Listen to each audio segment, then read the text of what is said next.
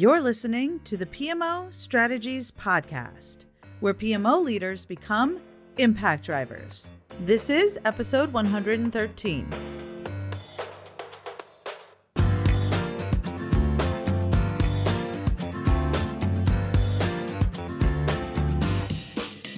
Well, hey there, Impact Driver. Welcome to the PMO Strategies Podcast. I am your host, Laura Barnard, and today we are going to talk about how artificial intelligence, AI, and process automation make the PMO stronger. Now, in this interview, I'm going to be talking to Matt Muldoon, who will explain how there is a lot of hype or talk around AI, artificial intelligence, and automation in general for business process. Many markets are up to speed with the latest and greatest in tech, but we believe, all of us, both at Keyed and at PMO Strategies, that the project portfolio management market seems to be a bit behind and the PMO space in general. So, in this session, you're going to learn why PMOs should adopt these technologies and why there's absolutely nothing to fear with incorporating AI into your PMO. This episode is sponsored by Keyed In. Looking for a solution that helps you get up and running, but also with you for the long haul? Power your PMO with solutions from Keyed In.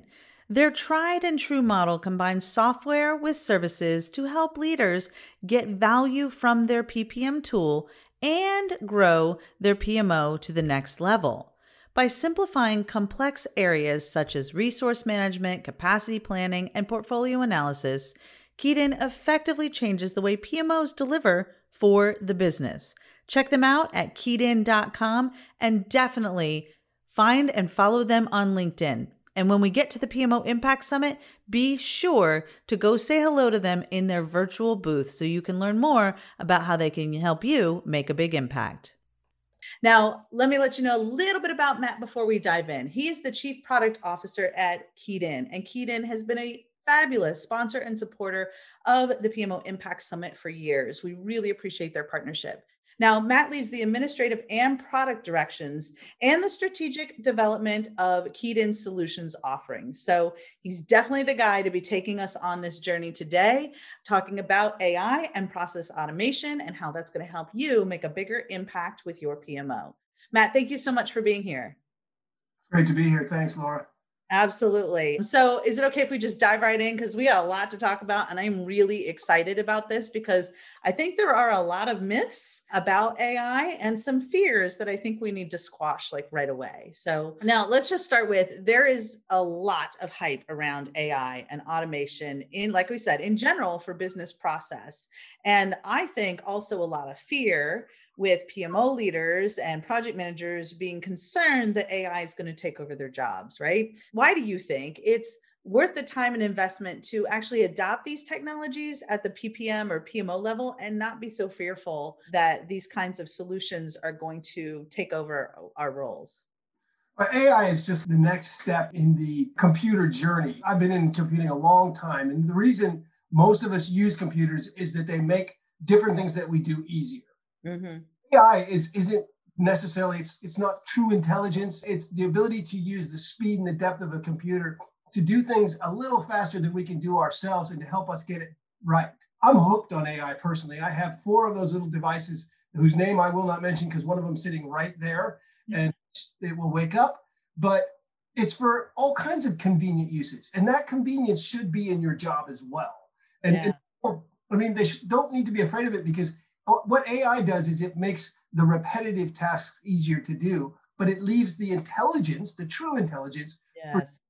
and the user to use. It makes the process easier, more pleasant, which is another interesting thing about that. It's different than a lot of computer systems. It actually makes the process pleasant, but it leaves you to do the hard stuff, which is thinking and, and understanding the conclusions that you get or designing the way that it is going to make life easier for you. Right, right. Absolutely. And here's the thing the way I look at it is I think we're overcomplicating or maybe fearful because we don't understand what we mean when we say AI and artificial intelligence. I remember I, you and I, before we started this interview, we're talking about uh, early years in my career. And one of those was working in Freddie Mac, where we used artificial intelligence to help drive the loan decision process of that would help lenders in the primary market understand whether or not it was a good bet to take on a particular loan. This was in the 90s, right? This was a long time ago. So AI is not actually something new, and it's really not something to be feared. What we're talking about is automating where we can the decisions, the lower level decisions, so that PMO leaders and project managers can get to the business of handling the people level stuff that is often undervalued, underappreciated, but far more important and far more high impact to the overall delivery of the organization's strategy. It's about the people and delivering change through people. So, can we like 100,000 foot view before we go any further? Just talk about what we mean when we say AI. What are we really talking about? There's a, there's a couple of elements. I mean, the first one would be the area of machine learning and dynamic analytics and having the machine review a much larger population of data than we have the ability to do as human beings. And based on human theories like Bayes' theorem and things like that, identify patterns or behaviors in that indicate particular probabilities or outcomes. So in the PMO world, these things keep happening in projects that tend to, not always, but tend to, to have a higher than average failure rate. For example, right. these things are happening in projects where they're being successful. So right. let's have the, the machine look at these projects as early as we can in their life cycle so that if those patterns are starting to show themselves, we can intervene earlier. That's one way. That's part of just using probability theory to understand how data is indicating probabilities. Mm-hmm. One is changing the way we interact with computers. And that's where my little friend over here comes into play because we start using human language interaction with a computer. I mean, right. you've done computer science. I've been working in computers my whole life. I've had plenty of time looking at code. You show that to those people and they run screaming. Yeah. If they could, even just a simple query can be intimidating. But if you can just ask the question, and machine learning, the use of human language interaction allows you to do that. So you can say, whatever you call your bot or whatever, we might call ours Kip. Kip, what's the status of project XYZ? And I'm a stakeholder and I'm interested. And it comes back and says, it's red. And now it's in context. So the bot understands what you're talking about and who you are. So you simply say, well, why is that? and it says, oh, because, and it reads you the notes or something like that. Simple, informational, and easy to use interactions that engage your stakeholders, your senior users, and also your project users. Because the other thing I could do would be sitting around chopping up the onions for dinner, and I can go, Kip, what was I supposed to do today? And it says these projects in this time. That's exactly what I did. Go ahead and stick that on my timesheet so I don't have to go drudge that up someplace else. And the whole point, again, is making our interactions and our understanding of what goes on in those systems easier and better than just reading a report or looking at a dashboard. It's it's interpreting the data a little better.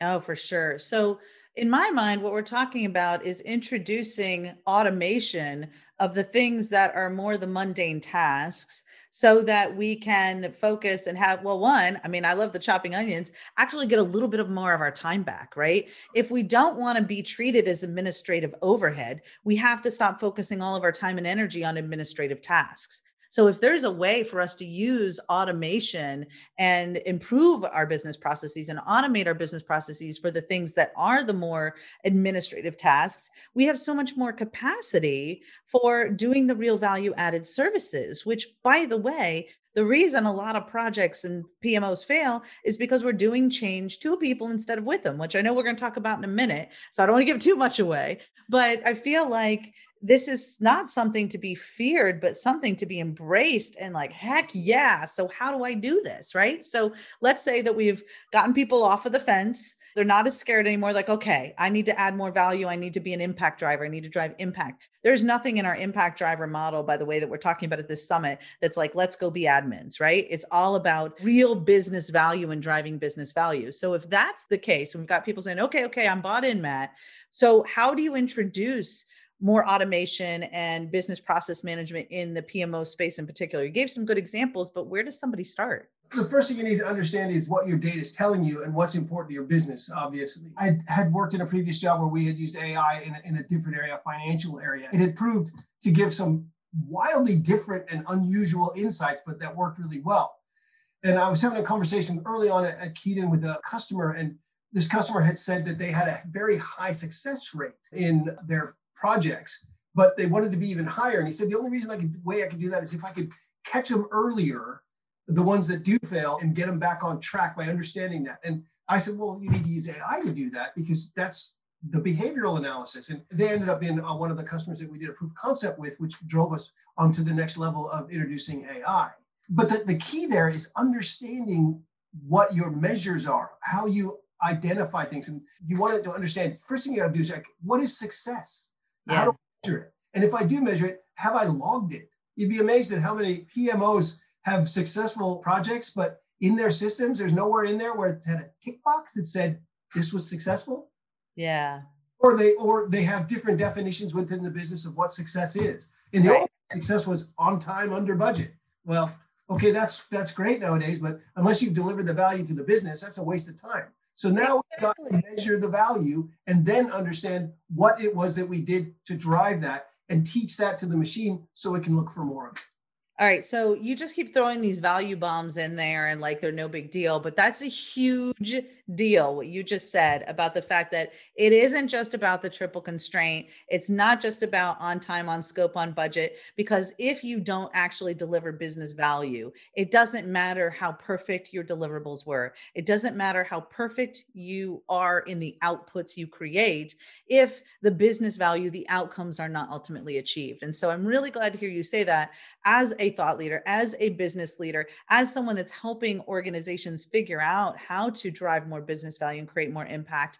I, I really think it's important that people hear that, right? Because so many times, and I frankly, honestly it's really no no fault of their own but a lot of us grew up in this project management world pmp certified nothing against the pmp i've been pmp certified since 2004 or it's prince2 or whatever it is but a lot of those foundational toolkits those systems frameworks for delivering projects and, and there's things changing thank goodness things are changing but a lot of us grew up in that world of inputs, outputs, tools, techniques, right? A lot of us grew up in the world of our value is being tied to the outputs we create and how good we get at repeating that process, that consistency, as if consistency is king, consistently creating perfect outputs.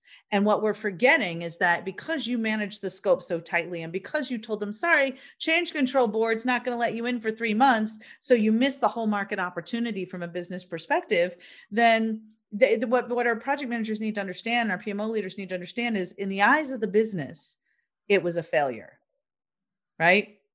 So I think that's the really big thing that I want to make sure I want to pause on that because that is so super important for this audience of project managers and PMO leaders in particular that are trying to become impact drivers, this is a really important part of it is really pivoting our understanding of why we're there in the first place, which isn't to just make pretty deliverables and is it's not even about on time, on scope, on budget. So I like how you're talking about how AI and business process and all this can help us actually transition to this more business outcome focused kind of way of operating. So that's pretty cool. It's again, it com- comes back to your data. I mean, one of the things we need to introduce into the PMO is, is another dimension where we measure our business, and that is on a product or value stream level, where we combine our projects together right. in a like strategic swim lane, you might want to call it. Yep. And we understand how that is impacting the business going forward. It can be something as mundane as an architecture change for the business, or it can be something as impactful as a complete new product line.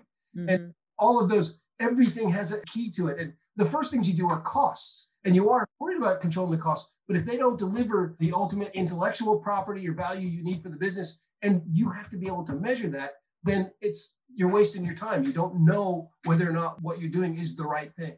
Right, exactly. Exactly. Okay, so now let's switch gears a little bit and talk to me if you could talk to me a little bit more about change management and how PMOs can use a PPM tool, for example, like yours, to promote that, to really uh, handle all of the change going on in these projects.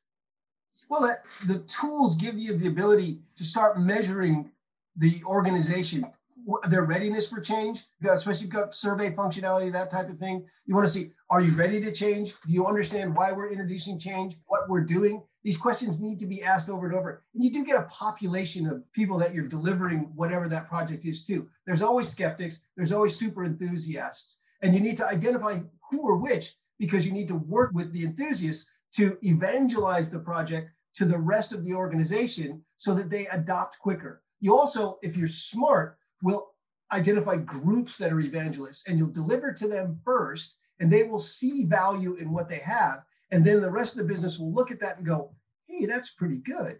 I think we do that too. I mean not to blow our own horn but we have a very strong land and expand kind of uh, mentality at keyed in by doing that getting into a small part of the business giving them the benefits they need from our particular software and then the business looks up and goes hey that's really good. We'd like to do that too Mm-hmm. Oh, for sure. Now, I call those groups of people the stakeholders, the lovers, the haters, and the just don't cares. And you have to figure out how to manage each of those groups. And I love your emphasis. This is something I've been teaching for a long time uh, in the change management space is that a great way to take advantage of those lovers, your champions, the people that are really enthusiastic about the change, is to have them pilot things. They're going to be more patient.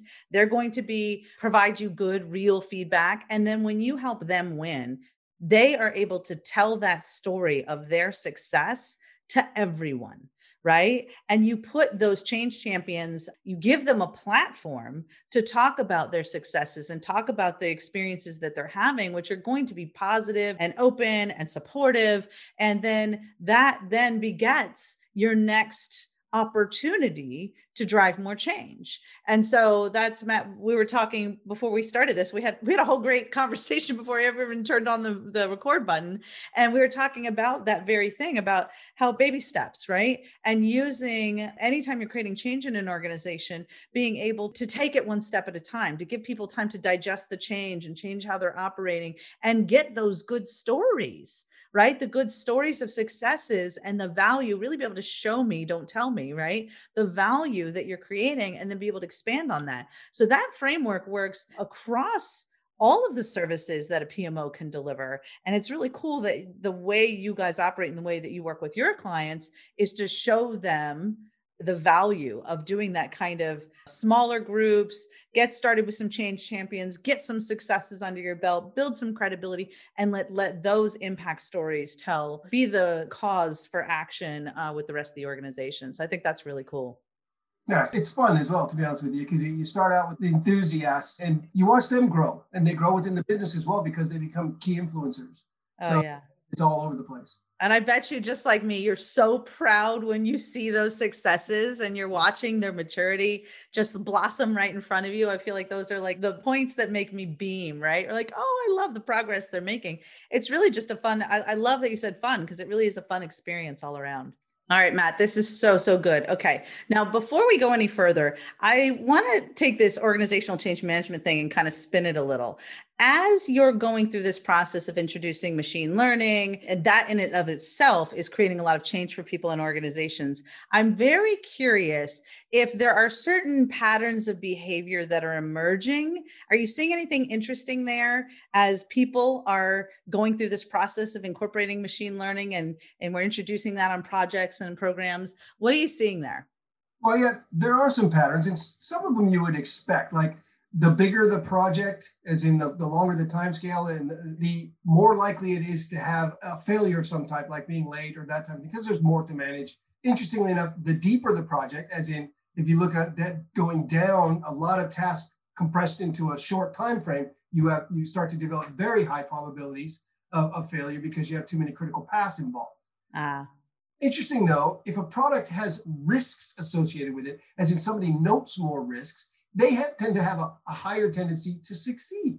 You've got to think about why do these things happen? And maybe it's because the person is taking more time to consider what might go wrong, and so that they're better at managing it. And then there are some interesting things that you find where you which you have to deliver, shall I say, in a politically subtle manner, like people in the business might tend to be associated with a particular outcome. And I'm not just talking about people on the project. I might be talking about people who are the stakeholders to the project or the mm or initiating the project. And then you got to go back to the business and say, well, we need to talk about why certain projects are failing and, and we'll leave the conclusions to you.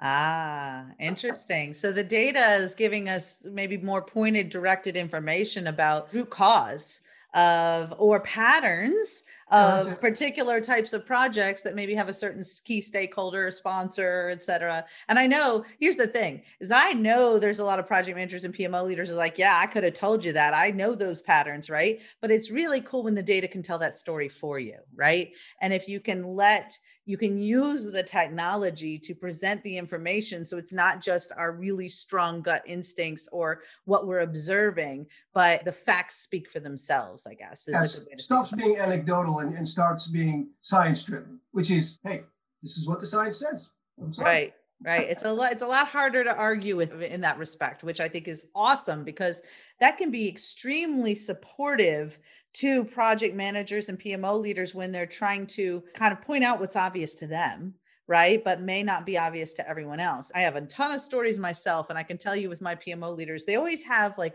one troubling sponsor that maybe doesn't know how to be a good sponsor. And so they don't know that they should be asking questions like, How can I help you? Or where can I remove barriers? Or who do you need me to talk to? Or tell me what to do, right? A good sponsor says those kind of things.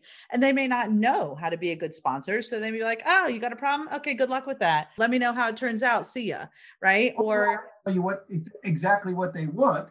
And they don't respond when you ask and then when you deliver something, they say, that wasn't what I was looking for. Exactly. Exactly right. And so, yeah. And I mean, I can't tell you the number of times I've gone into support organizations and the program managers are saying, I can't get on my sponsor's calendar for four weeks, but we have this critical decision that needs to be made. And the whole project's going to get pushed out by four weeks if I don't have this decision. Right. And then they're left scrambling. The program and project teams, they're left scrambling and being frustrated. And it's not really even their own fault. Whereas if you were able to use the data to say, we have a pattern here, then maybe that helps the PMO kind of draw attention to a real problem that's happening and use the science, right? Use the data to tell the story for them so that then the PMO leader can be in a how might we solve this position as opposed to being in the policing position, right? It just mm-hmm. kind of changes the whole dynamic. Let the technology be the bad guy, is what I'm taking from this. I love that idea. so, now can we switch gears a little bit? Because just yesterday, I was recording a session with Jenny Fowler where um, she's fantastic. She's a PMO leader that has been very active in the thought leadership community, but she's also a hands on PMO leader. And what she was talking about was this concept of Wagile, right? This interesting theme around this term Wagile, because we're still talking a lot about agile, but then we've got our waterfall enthusiasts out there as well. And we've got everyone, frankly, in my opinion, having a little bit of the wrong conversation, which is, is it us and them over all of these different methodologies, right? When we really should be saying, what's the best solution to solve this business problem? But there is a lot of that conversation happening. So I'm trying to figure out how we can make that a productive conversation and talk about how you actually fit all of this Wagile and Agile and everything else we're talking about here into the portfolio management process. Because some people will argue that it's really hard to manage Agile projects or these Wagile, these waterfall Agile projects at the portfolio management level. And it's that, that it's too hard to do. But I know this is something that Keyed In has actually mastered quite a while ago. So I'm wondering if you can shed some light into this whole conversation around agile, wagile, and the portfolio management function as a whole, and how they can actually work together really well? Well, the, the, again, the key part of it is gathering information at the beginning to understand what each project needs to deliver. And the delivery itself is the important factor because is the delivery a, a fixed time, very rigid solution, or is it something that can be evolved? Yeah does it change over time? I deliver software. Software evolves. Every time you touch it, it evolves. It's, yeah. it's feel for some type of agile methodology. But you do still need to have time boxing, for example, because users don't necessarily like, especially when you're work, working in a world of large features, they don't like changes all the time. You need to give expectations of when things will happen. So again, you have to hybridize. You, you evolve what happens in the product, but you might release it on a more regular scale. If you're designing a building, you don't really want to do it agilely. I mean, you would design it agilely because you would do a drawing, take it to your customer, show it to them, and then reiterate to the point where you got to a complete. But when you went to build it, you got to make sure that the materials are there first, and you're not going to experiment with the materials particularly, other than to drive costs down. You want the foundation in, then the electrics, etc. That is a very waterfall project, but it has agile steps in it, like the design, possibly the decoration, maybe the change of the configuration of the rooms, even. And, and the same thing in all business processes, you need to design the fact that you're going to have a bit of both. And a portfolio needs to be the same way. You have projects that have to be delivered at a particular point in order to meet a business requirement, because this is what we need to deliver our products for the spring collection of our fashion four months before. Otherwise, we don't have anything to put out. It's that simple. But the design of those products can be agile. It's just we have a time fence on it, and we have a certain point where we have to start the manufacturing. And so you have to be willing and able to combine those. And we work in healthcare, retail, banking, governments, and each of those has those type of projects. And the ability to integrate tools that allow you to manage a project maybe in a time box way, but also to pass out particular pieces of it so that they can be managed by a team that are working in their own scrum methodology or however they choose to do. It means that the business can react the way they want to. But at the portfolio level, you still need that one view that measures where these projects are and any interdependencies. That is a waterfallish kind of way to do things. The agility comes into the fact that you can constantly reevaluate what's in that program and decide whether or not these are the right things to be working on now. And COVID was huge for that for us, by the way. We had a huge demand suddenly for the use of our portfolio analysis tool because people were suddenly being told for the first time, no, you can't do that. Right. And in times of flush, a project manager can accept a lot of projects and just kind of put them out as they can. But suddenly, these things aren't working anymore. The, the budget shrinks. And so you have to have the science, which says if you stratify the projects this way, you're down here, you're not going to get that. And it gives them the ability to defend themselves, not against, but with the business to say, these are the things we need to deliver right now because they're critical to keeping us going forward in this time of crisis.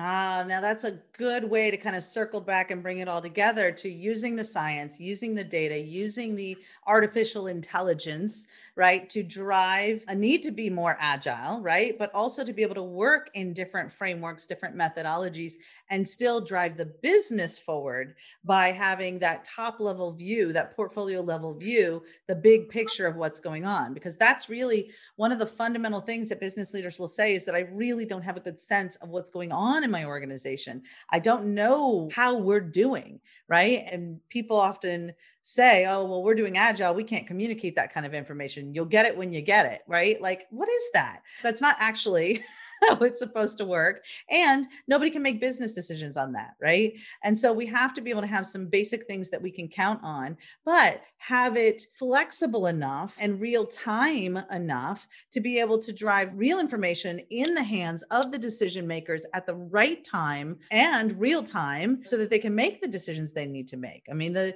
organizations that were that really took to heart the watch out and prepare for VUCA, the volatility, uncertainty, complexity, and ambiguity right? The organizations that really heard that loud and clear before COVID happened and had and were prepared, right? I bet you saw this with a lot of your clients. I saw this with yeah. my PMO students.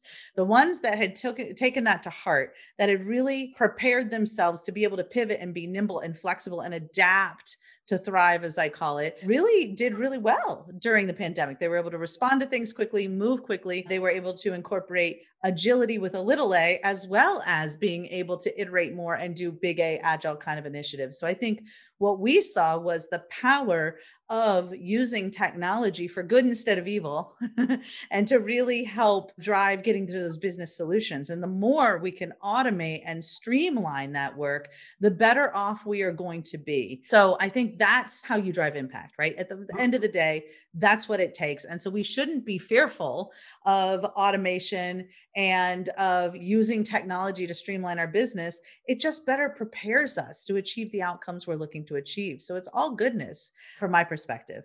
Well, and as I said, I'm a, I'm a huge fan of artificial intelligence from a number of different methods, both what I've run into in business and what I use personally at home. I do think that the, the PMO world is behind the curve in adopting it, partly because maybe they suspect they don't have the data the way they but that's just something that needs to be worked on. Oh, of course, of course. So now I, as you know, Matt, this is the Impact Summit, the PMO Impact Summit. And the whole idea is for us to drive bigger impact in organizations, not just by learning things, but figuring out how to put those ideas into action. So I'm wondering if you can share with our audience, all of our impact drivers listening, what's the first step they can go take right now to start putting what they've learned today into action? Okay, so if I if I look at machine learning, Machine learning is based on a review of history to understand what's going to happen in the future. So one of the things that, that you want to do is you want to take a look at your historical data, mm-hmm. and sure that it has the cleanliness and also the markers to allow you to understand what happened. And I, I gave you a hint earlier on. Does your data indicate whether your projects were successful or not? That's a very simple question, but you'd be surprised at how many systems don't actually put a tag on it. I mean, if you don't, then you have to define a, a, a, SQL query or something that goes out and looks at different measures within it and says, okay, this was successful. But you got to define it very carefully because it is pretty much a binary thing. That definition of success is important. And then go back and try to do something to tag that data so that the machine has something to look at to understand that these outcomes related to these behaviors. That's perfect. Okay. And you're going to give them a checklist and a resource that they can download right on the page of the PMO Impact Summit session page for this session. They'll be able to download that resource and start using that to help guide them on the next steps of their journey.